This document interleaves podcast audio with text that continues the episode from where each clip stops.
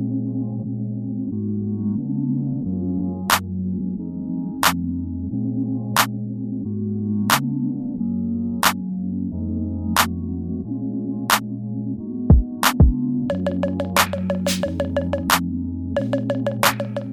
pessoal, está começando mais um episódio do Pretas Palavras, uma encruzilhada, um caminho aberto para boas ideias e boas reflexões.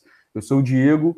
Eu sou a Bianca e sejam todos bem-vindos e bem-vindas ao nosso episódio de volta do Pretas Palavras, né? É, a gente ficou paradinho um tempo das gravações, é, aconteceram várias coisas, e também é importante a gente começar lembrando sobre isso.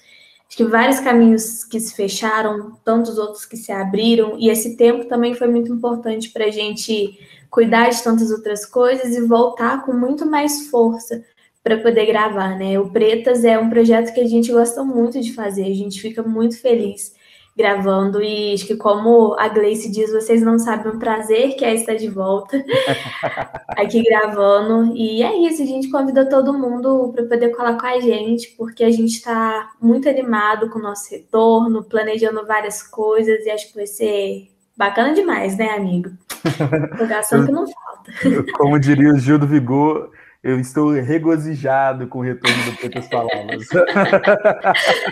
Não é? A gente espera que todo mundo também esteja, que colhem com a gente, claro. porque a gente está feliz demais aqui.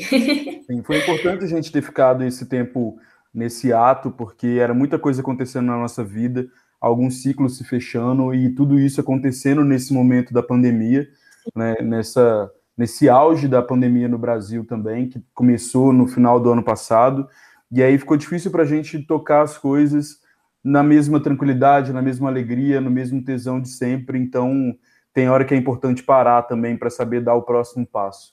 Foi isso que a gente fez.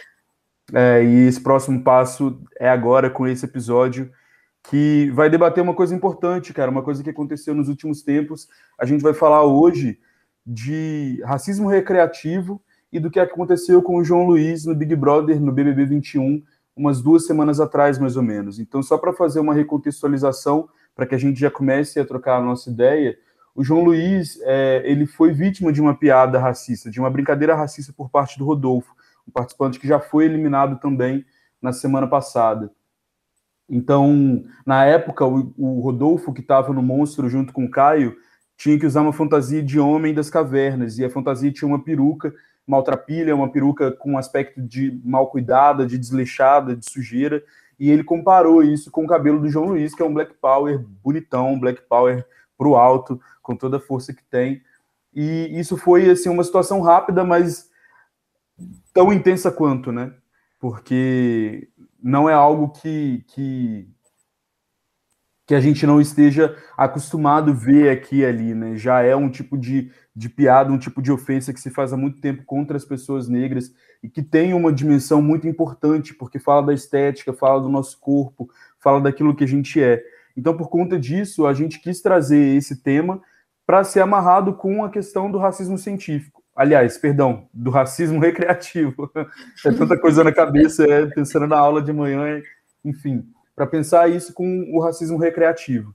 Né? Enfim, acho que essa o, o, o grande tema do nosso, da nossa conversa hoje. E, e, é um tema que, a partir do que aconteceu com o João, faz a gente pensar em tantos outros exemplos. Né? Tanto dentro do Big Brother, em inúmeras outras edições, mas na TV de modo geral, e que faz a gente pensar até no nosso próprio dia a dia né, a forma que, que o racismo, ele desde a nossa infância, né, lembrando aquele nosso episódio que a gente falou sobre infâncias negras, como que ele está presente, como que ele forma a gente, a forma que nós olhamos para nós, para os nossos cabelos, para as nossas, para a nossa história, né, para a nossa própria ancestralidade, e como que isso está presente então, o que, que o Diego falou aí desse caso que, que aconteceu e que particularmente marcou muita gente e tantas outras pessoas, né? É importante frisar isso, porque a gente estava vendo um momento que estava sendo tudo televisionado. Né? Então, o que, que acontece quando uma violência, sobretudo uma violência em torno do racismo, é trazida para a mídia? É televisionada, né? É, é colocada a dor do outro que sofreu ali. E como que isso também causa toda uma movimentação na internet, né? Porque depois do, do, do que ocorreu, né? Que o Diego disse que esse participante, Rodolfo, falou e comparou o cabelo do João com o Homem das Cavernas. Depois teve um momento que o João teve coragem para poder expor a violência sofrida, né? E, e, é um ato de coragem assim que você tá em, em rede nacional, na TV. É, é, algo que machuca a gente e, e, uma vida inteira e ter a coragem de falar aquilo, né? E a é partir é disso. Coisa. É, e tem coisa que vai para além do programa também, né, amigo? Acho que é, para todo mundo, principalmente pessoas negras ou que tem algum familiar, algum amigo, é, alguém né, próximo que sofre com isso, é, sentiu toda a dor que estava sendo falada ali, porque a gente sabe muito bem o que, que é desde a infância falarem né, que nosso cabelo é ruim, que é para desal, então que é para poder deixar baixinho. Então, quando acontece, é uma coisa que marca. Demais. E a gente percebeu acho que na internet, de modo geral, o retorno, né? É, muitas pessoas, e foi um movimento muito lindo, muito bacana, é, trazendo várias, vários posicionamentos e apoio ao João, e, e enfim, né? É, que até foi colocada a hashtag João Luiz merece respeito, mas ao mesmo tempo também vieram muitos ataques. E isso é uma coisa que, que entristeceu demais, assim, quando aconteceu, porque quando uma violência ela é denunciada e ela é televisionada e é exposta para as pessoas, tem muita gente que começa a questionar também se aquilo era válido. Então começaram a questionar, mas será que o choro foi válido? Será que era para ter falado aquilo?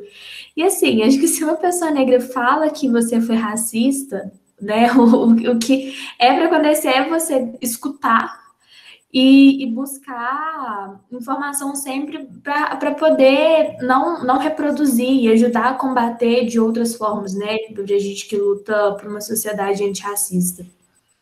É, e para além disso também, Bianca, eu fico pensando quando essas pessoas questionam o que aconteceu com ele, né? Questionam se o que ele sentiu foi verdadeiro, se ele realmente ficou incomodado. É, eu acho que as pessoas têm que se perguntar quem é que gosta de ser alvo de uma piada, quem é que gosta de ser alvo de um, de achincalhamento, quem é que gosta de ser ridicularizado, sabe? Quem é que gosta de ser comparado com sujeira, com descuido, né? Então, assim, não se enganem que esse episódio tem uma posição muito demarcada de apoiar o João Luiz, apoiar o, o levante que ele fez, né? A, a, o posicionamento que ele assumiu, até porque antes dele, antes do João, já existiam muitos outros casos, dentro inclusive do próprio BBB. Então, quando a gente pensa, por exemplo, em 2020, ano passado, o Babu foi alvo de um tipo de piada muito parecido, porque as meninas que encontraram o pente garfo dele ficaram debochando do cabelo dele ser penteado com aquele tipo de pente. Né? Em 2016, o Ronan, num dos primeiros dias na casa, se eu não me engano, ele encontrou uma esponja de, de, de louças, de vasilhas de, de, de cozinha, que era um homem com Black Power, né? E, e a, a, o objeto ele meio que assimilava o bombril ao cabelo crespo, ao cabelo negro, e por isso ele estava sendo utilizado para lavar. E aí o Ronan, na época, também teve a coragem de se levantar contra isso e de falar que ninguém ia usar aquilo para ser um utensílio de limpeza, ele ia ser um objeto decorativo da casa, e ele conseguiu fazer um. acabar provocando um debate sobre isso, né?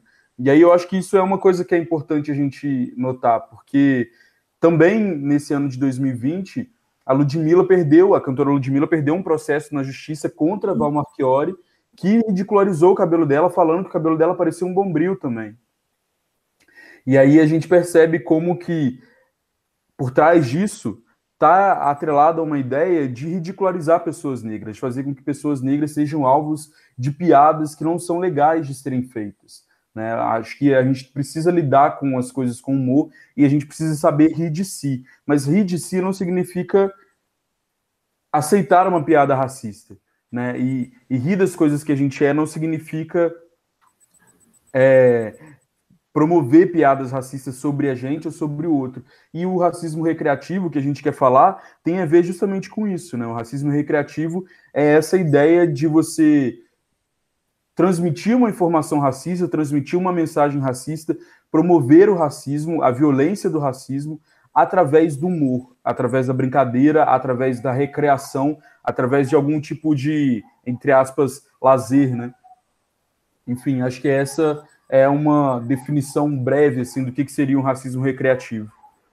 Sim, e como que ele está presente em tantos lugares, é, tanto na TV, na internet, é, no carnaval a gente vê como que isso acontece muito no, nos próprios blocos, né? Tem um exemplo na, a nível local, assim, na nossa própria cidade, mas que também tem em diversas outras cidades, eu imagino, é o próprio bloco do Domésticas de Luxo, né? Que muitas pessoas já devem ter escutado falar. São blocos tradicionais de muitos e muitos anos, é, que resumindo são homens brancos é, fazendo uma blackface de mulheres negras, né?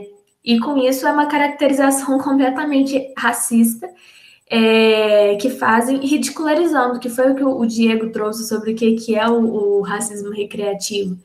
E nisso a justificativa para continuarem com o bloco é, é pautada através do humor, né? Tipo assim, não, mas é uma homenagem que a gente está fazendo, é uma coisa engraçada, todo mundo gosta, não tem problema nenhum para aquilo, né? E, e como que todas essas blackfaces, elas estão aí, ó, há muito e muito tempo e sendo colocadas como naturais, eh, naturalizadas.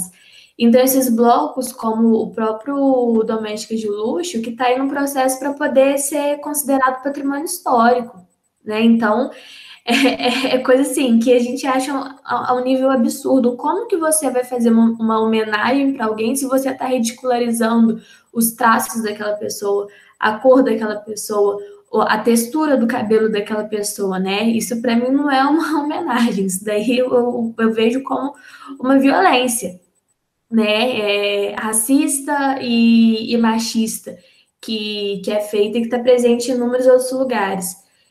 E isso lembrou também uma situação aqui agora, que é uma coisa muito dolorida, assim, que aconteceu e faz a gente pensar como que o, racismo recreativo, ele está presente desde quando a gente é criança, né? Teve uma vez que teve um evento, né, desse que tem sempre no Novembro Negro, que as pessoas lembram que a gente existe para poder falar sobre raça, racismo, história da África. E nisso, nesse evento, era numa comunidade majoritariamente negra, quilombola, e eu lembro muito direitinho assim da cena das, das professoras falando assim, olha, agora a gente vai fazer uma apresentação com as crianças. E nisso, quando vê, vem as crianças, maioria crianças negras, com uma peruca, né, imitando um cabelo crespo é, e dançando nega maluca. E assim, isso é uma coisa que, que faz a gente pensar, nossa, era todo um trabalho super importante que podia estar sendo feito com aquelas crianças, valorizando o cabelo delas, valorizando os traços, valorizando a história local de quem que viveu ali, para poder pegar tudo e, e, fazer uma blackface, sabe? E, e, colocar nega maluca, qual, qual é o pente que te penteia para poder fazer essa dança. Então, assim, como que o racismo recreativo ele machuca e ridiculariza desde de quando as crianças negras, né, estão, em sociedade, seja na escola, seja na TV, em diversos espaços. E Bianca, essa história que você falou, né, que você recuperou, a gente já tinha trocado ideias sobre isso há um tempão atrás, né? Ela mostra como que o racismo recreativo ele se difunde no nosso cotidiano, ele está presente em muitos espaços, porque ele está atrelado a uma coisa que a gente gosta, que é de dar risada, né? A gente gosta do riso, a gente gosta do humor. E a questão que eu acho que a gente tem que pensar é que do que é que a gente está rindo? O que é que a gente acha engraçado? Por que, que a gente acha engraçado rir da aparência de uma pessoa negra? O Doméstico de Luxo, o bloco que você disse, ele é bastante irônico por conta disso também, né? Ele desfilou no centro de Juiz de Fora durante quatro décadas ou mais. E ele é um bloco que literalmente é formado só por homens brancos, né? Não pode entrar mulher no bloco. E, ironicamente, não tem homens negros no bloco. E essas pessoas se fantasiam de mulheres negras que trabalham como domésticas uhum. para desfilar no centro da cidade, porque é engraçado, mas qual é a graça disso, né? A gente fica tentando se perguntar, e na verdade a gente vê que a graça é você ridicularizar um sujeito inferior, né? É você ridicularizar um corpo inferior, você rir do traço negro, né? Do, do aspecto físico de uma pessoa negra, do tipo de cabelo de uma pessoa negra. E aí a, a, a ideia do racismo recreativo ela é, de certa forma, perversa também por conta disso, porque é você agredir, ferir e impor sobre uma pessoa um estereótipo é, vexatório, mas com riso na cara, tipo, achando graça, né? E, e o riso, de certa forma, ele também nos desarma, porque quando você está de frente de uma pessoa te xingando de uma maneira agressiva, né, botando o dedo na sua cara, te chamando de macaco, disso, daquilo, você tem uma postura de defesa porque você vê um ataque. Agora, o racismo recreativo ele tem uma, um, uma peculiaridade, né? um, um assim, uma, uma tensão que é vir acompanhado da risada, e aí você não sabe como reagir. Acho que essa foi uma das dificuldades do João também, não saber como reagir, porque ali não estava uma situação tensa, as pessoas estavam rindo de um cabelo crespo, e isso é uma coisa natural, é uma coisa que se faz na sociedade em que a gente vive, sabe? Então, não sei, tenho pensado também nisso, né? Que acho que é importante a gente considerar do que, que é que a gente está rindo. Sim, e acho que isso foi uma coisa que desdobrou muito na internet, porque quando aconteceu, uma das falas era: ah, mas foi só uma brincadeira. Isso não foi racista. Então, por que, que vocês estão fazendo Sim. todo esse fuzuê se foi uma brincadeira? Tava todo mundo rindo. Então, foi uma coisa que você disse muito, né? É, como que a gente fala, como que, que leva o debate quando é cercado da graça. Então, nisso é tanto a brincadeira quanto a liberdade de expressão, sabe? Porque quando a Val ela chamou o cabelo da Ludmilla em carnaval, né? Falando que parecia um bombril, e, e teve todo o processo, e a Ludmilla perdeu no processo, um dos argumentos foi que era liberdade de expressão. Então, assim, tudo bem, a liberdade de expressão, falar que seu cabelo parece um bombril, tá tudo certo, é uma brincadeira. Uhum. Não é nada demais. Então, racismo é só quando eu pego e falo nitidamente é, na, na sua cara, né? E faço alguma coisa. Então, tudo isso como se ficasse, tipo, nas entrelinhas, sabe? De uma forma muito sutil. E por isso, né, brincadeira e, e, essa sutileza que aparece é muito difícil de, de aceitarem a denúncia. Então, o questionamento por quem sofre é muito maior. E que foi o que aconteceu. É, mãe, tinham vários comentários assim que questionavam o João de ter falado, de ter exposto que foi uma atitude racista e que não questionava o Rodolfo por ter falado aquilo. Eu tô assim, nossa, é engraçado, né? É, ao invés de a gente questionar quem que cometeu aquela violência, quem que fez a fala racista, o pessoal tá cobrando quem sofreu e quem sofre com isso cotidianamente. É um negócio que na balança não faz muito sentido. Não, na verdade, não faz sentido nenhum. Nenhum, né? Nenhum. nenhum. É um negócio surreal. E, e quando isso é televisionado, né, que o racismo recreativo ele também está muito presente nas mídias de um modo geral, na internet, nas novelas, nos reality shows, como a gente já trouxe aqui, quando é televisionado e como é exposto, a, o retorno que muitas pessoas têm é de falar, não, mas isso não, não foi racista. Então, assim, até o Tiago é, né, o apresentador do Big Brother falou lá, mas o, o, Rodolfo continuou, não, mas não tem nada demais, foi uma brincadeira, o cabelo do meu pai é parecido com o seu. Então, assim, é, dá abertura para a pessoa que foi racista falar que não foi. E aí, quem que diz que, que foi racista ou não, né? E qual que é o, o valor da palavra de quem cometeu a violência? como que, que, parece que ela toma uma outra dimensão, né? Se, se ele tá falando que não foi racista, tudo bem, vou deixar para lá porque só foi uma brincadeira. E Bianca, tanto no caso da Val Marchiori quanto no caso do Rodolfo, o que a gente percebe é justamente o que você falou. Essa coisa do eu não tive a intenção, eu não fiz por mal, é a minha liberdade de expressão, é só uma piada, os meus pais são assim, me ensinaram assim, e aí a gente perde um, a, a, a capacidade de mapear o, o que está por trás disso, né? Mas é importante a gente se perguntar por que, que as pessoas de quem a gente aprendeu a rir são sempre os negros, os traços das pessoas negras, o cabelo das pessoas negras, São sempre os homossexuais, as mulheres lésbicas, a população trans? Por que, que são sempre dos grupos oprimidos que a gente ri? Né? Eu já cheguei a ver dentro de uma escola uma pessoa negra se chamada de Vera Verão. Um professor negro se chamado de Vera Verão. E os alunos todos em volta rindo dele. E por que, por que, é dessa galera que a gente ri? E aí eu acho que vai ter gente que vai, vai ouvir o que a gente está falando aqui e vai pensar, pô, mas os caras estão politizando até, até o humor. Sim, nós estamos politizando o humor. Sim, nós estamos racializando o humor. Porque por trás dessas piadas existe a mesma opressão que num extremo faz com que a gente seja agredido na rua, que num extremo faz com que a gente não consiga acessar vagas de emprego, que numa outra ponta acaba resultando na morte do nosso corpo, na, na aniquilação da nossa cultura, né, da, de tudo que representa a negritude. Então é preciso sim pensar politicamente o humor, porque, cara, quando você fala dessa situação, por exemplo, que você narrou da escola, quando a gente pensa é, no Domésticas de Luxo desfilando no centro de Juiz de Fora, quando a gente pensa, por exemplo, nos personagens de programas humorísticos da televisão que representam pessoas da Umbanda, do Candomblé, pessoas negras, sempre de uma maneira ridicularizada, está se promovendo também uma educação de qual é o lugar que você pode circular e qual é o lugar que você não pode,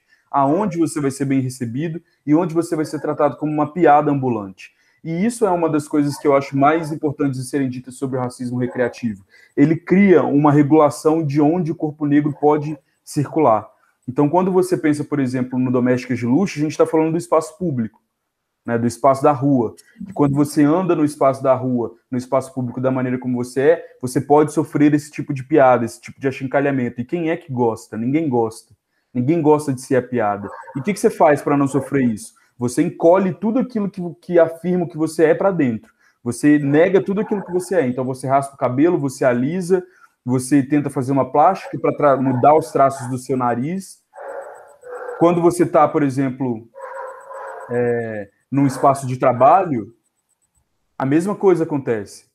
Né? Você é um funcionário negro, uma, uma funcionária negra que entrou numa empresa, as pessoas começam a fazer piada com, com o seu corpo, com o seu cabelo, e não demora muito, você vai ter vontade de sair desse lugar, porque você vai ficar quanto tempo sendo piada dos outros? Você vai ficar quanto tempo sendo motivo de riso das pessoas, sabe?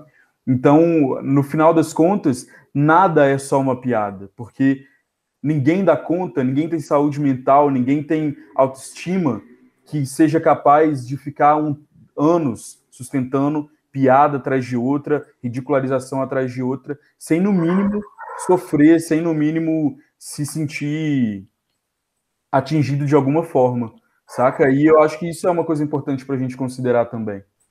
E ainda pensando essa ideia de como que o racismo recreativo organiza os espaços, tanto público como privado, não tem como a gente esquecer da escola, porque na escola a gente percebe isso acontecer de uma maneira muito cotidiana, muito intensa.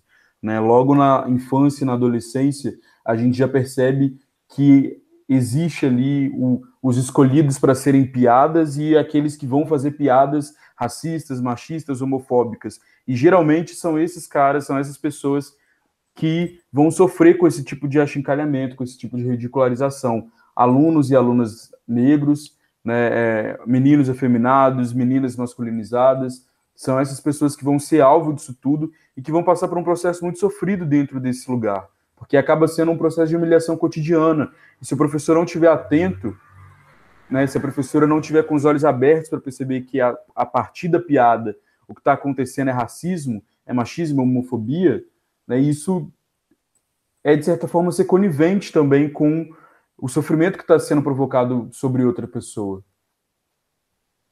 E aqui a gente também fala do nosso lugar enquanto professores que estão em sala de aula pensando tudo isso, mas que também faz a gente pensar nos alunos e alunas que a gente foi que sofreu com tudo isso em torno do racismo recreativo, né, amigo?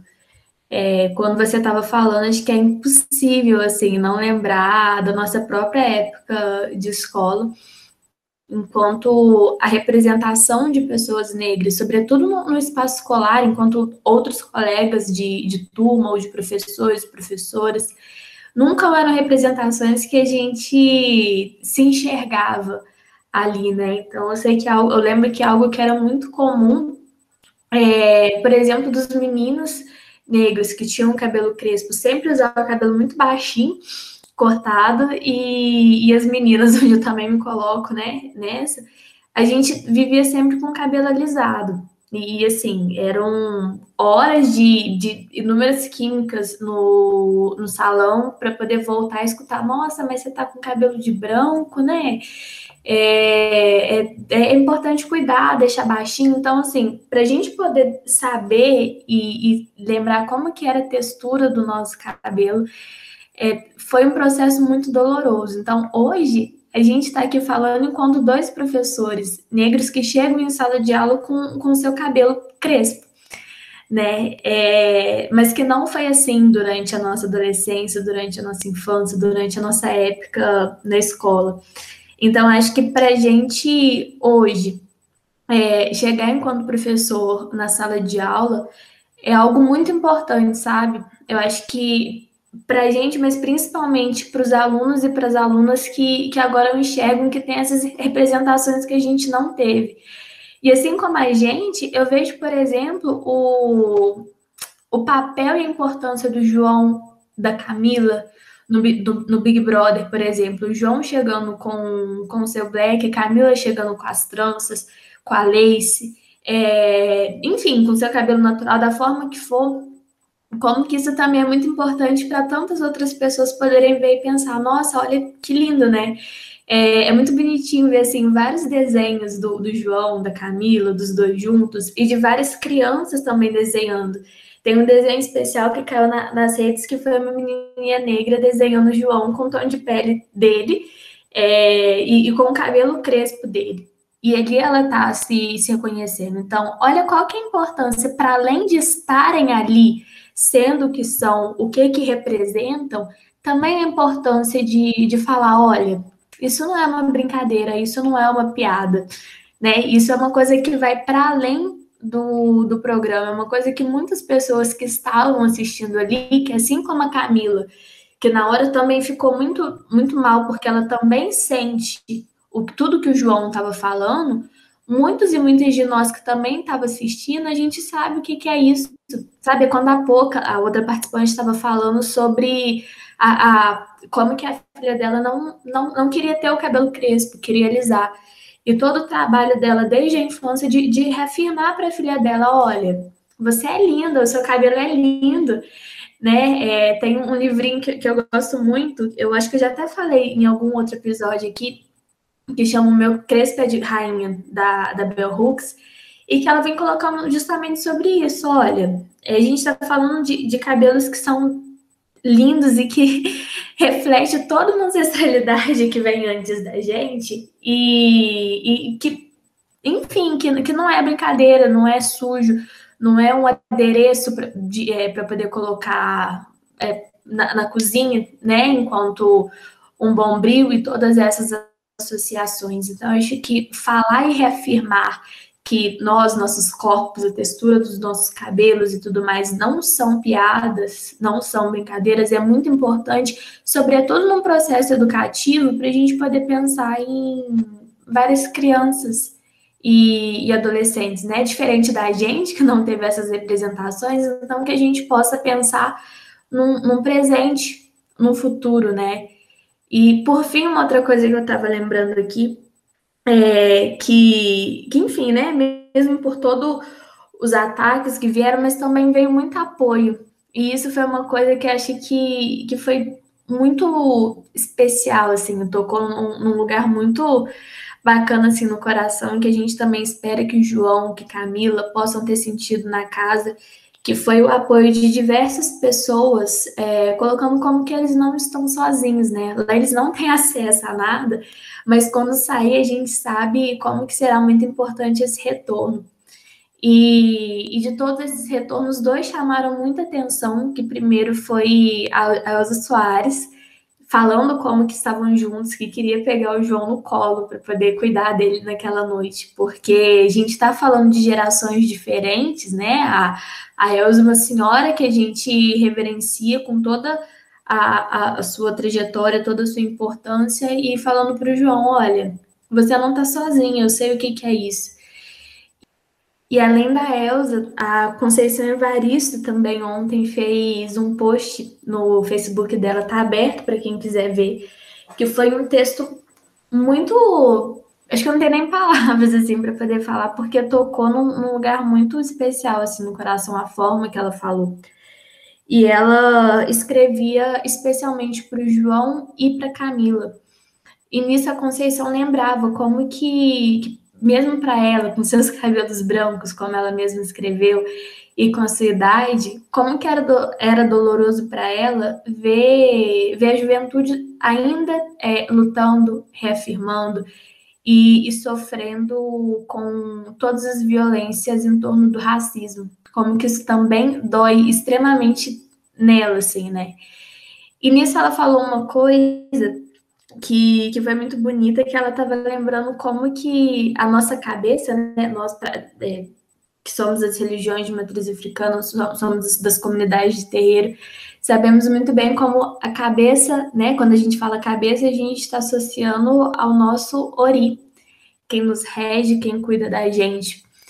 E nisso ela estava lembrando como que o nosso ori, né, carrega coroa com os nossos cabelos crespos. Então, que ela torcia para que o Ori de João, de Camila, assim como muitos e muitas de nós, possa ser cuidado e possa lembrar que carrega história, sabe? Que os nossos cabelos, eles têm memória, têm história, que vem de muita gente que veio antes da gente, que está na luta há muito tempo. Então, quando ela faz essa associação lembra, né, é, da coroa que a gente carrega, do poder que as nossas cabeças carregam, é muito sobre isso, né? Lembrando como que tem as piadas de tem todas as violências que machucam a gente de todas as formas, mas também é muito importante a gente lembrar de quem veio antes da gente e reafirmar em Nori que a gente não está sozinho nessa, né? Como assim como ela termina o texto e a gente sempre reafirma como que a, os nossos cabelos são coroas mesmo, né? Como falar, ah, meu black é de rainha. E como o próprio Babu falou no, no último Big Brother, que depois de tudo que aconteceu com ele, o black é coroa, o pente é libertação, sabe? Então, isso é uma coisa para a gente sempre reafirmar e que não é brincadeira. É, a gente está falando de, de memória, de força, de coisa que vai para além da gente aqui, né?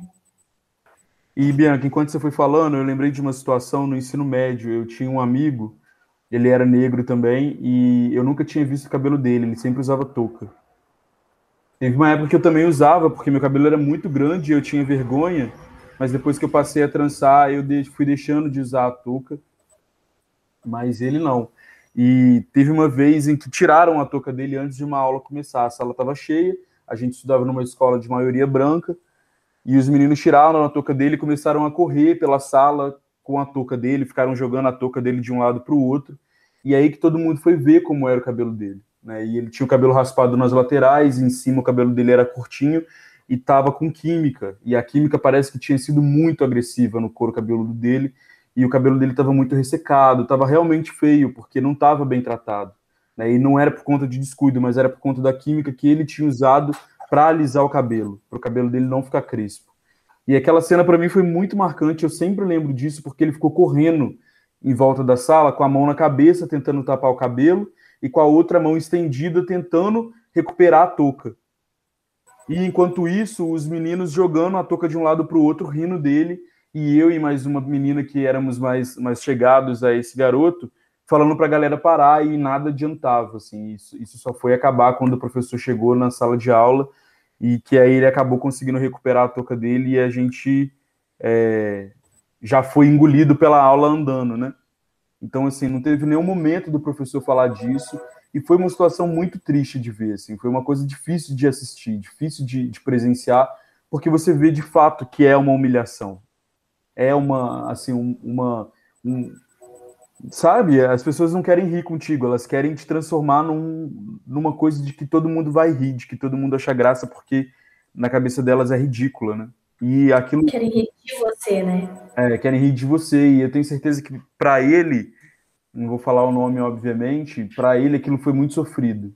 Mesmo ele tendo lidado com aquilo como se fosse só uma brincadeira, como se fosse só uma, uma coisa pequena. Eu tenho certeza que para ele aquilo foi muito sofrido. E eu acho que é nessas coisas que a gente tem que pensar, porque não demorou muito, ele saiu da escola. E aí é que está a, a, agência do racismo recreativo nessa coisa de regular como que as pessoas negras podem estar em determinados espaços.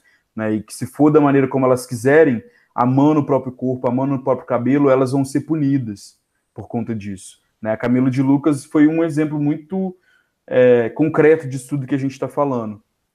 Ela uhum. disse que já é a quarta tentativa de transição que ela faz por isso que, elas usa, que ela usa as laces, apesar, além de gostar de mudar de estilo também, né? E se a gente for ver, cara, tem química para criança de 3 anos alisar cabelo. Sim. Aos 3 anos você já agride seu couro cabeludo para evitar ser um alvo de piada. Enfim, acho que era essas coisas que a gente queria conversar hoje. É, pensar que às vezes o que a gente acha ser só uma piada, na verdade, tá falando de coisa séria e tá assim provocando sofrimento nas pessoas. E cara, eu assisti um documentário, queria recomendar ele aqui, chama O Riso dos Outros. Eu assisti esse documentário se em 2015, ele foi indicado por uns amigos da, da, da faculdade e ele me ajudou muito a entender como que o humor pode ter essa força tão violenta contra algumas pessoas. E ele termina com um questionamento que eu queria devolver aqui, que é por que, que a gente não ri do opressor? Por que a gente não ri de quem agride, de quem violenta, de quem explora, de quem está por cima da carne seca? Né? Por que, que é que a gente ri das vítimas da nossa sociedade? Enfim, acho que vale a pena todo mundo pensar.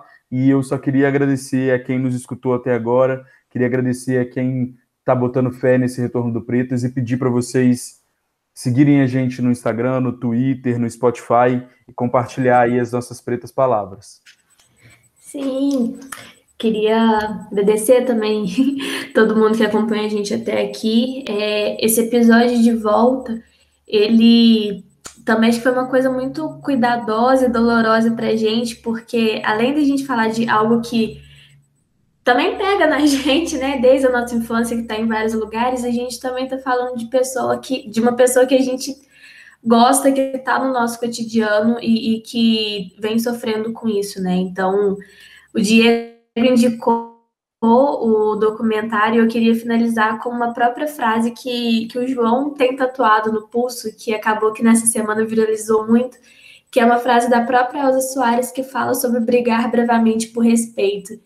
E é o que a gente quer finalizar aqui no episódio falando, né? Na importância do respeito é, e de que não é piada, não é brincadeira. Se uma pessoa está incomodada e fala, então vamos escutar, vamos estudar, não vamos rir sobre isso, né? Porque o racismo, o, o machismo, a homofobia, a gordofobia não são piadas, não são engraçadas, não são para rir, são para ser combatidas, né? Então é isso. É isso. Obrigada a todo mundo e até o próximo episódio. Obrigado, gente. Até mais. Valeu, valeu. Beijos.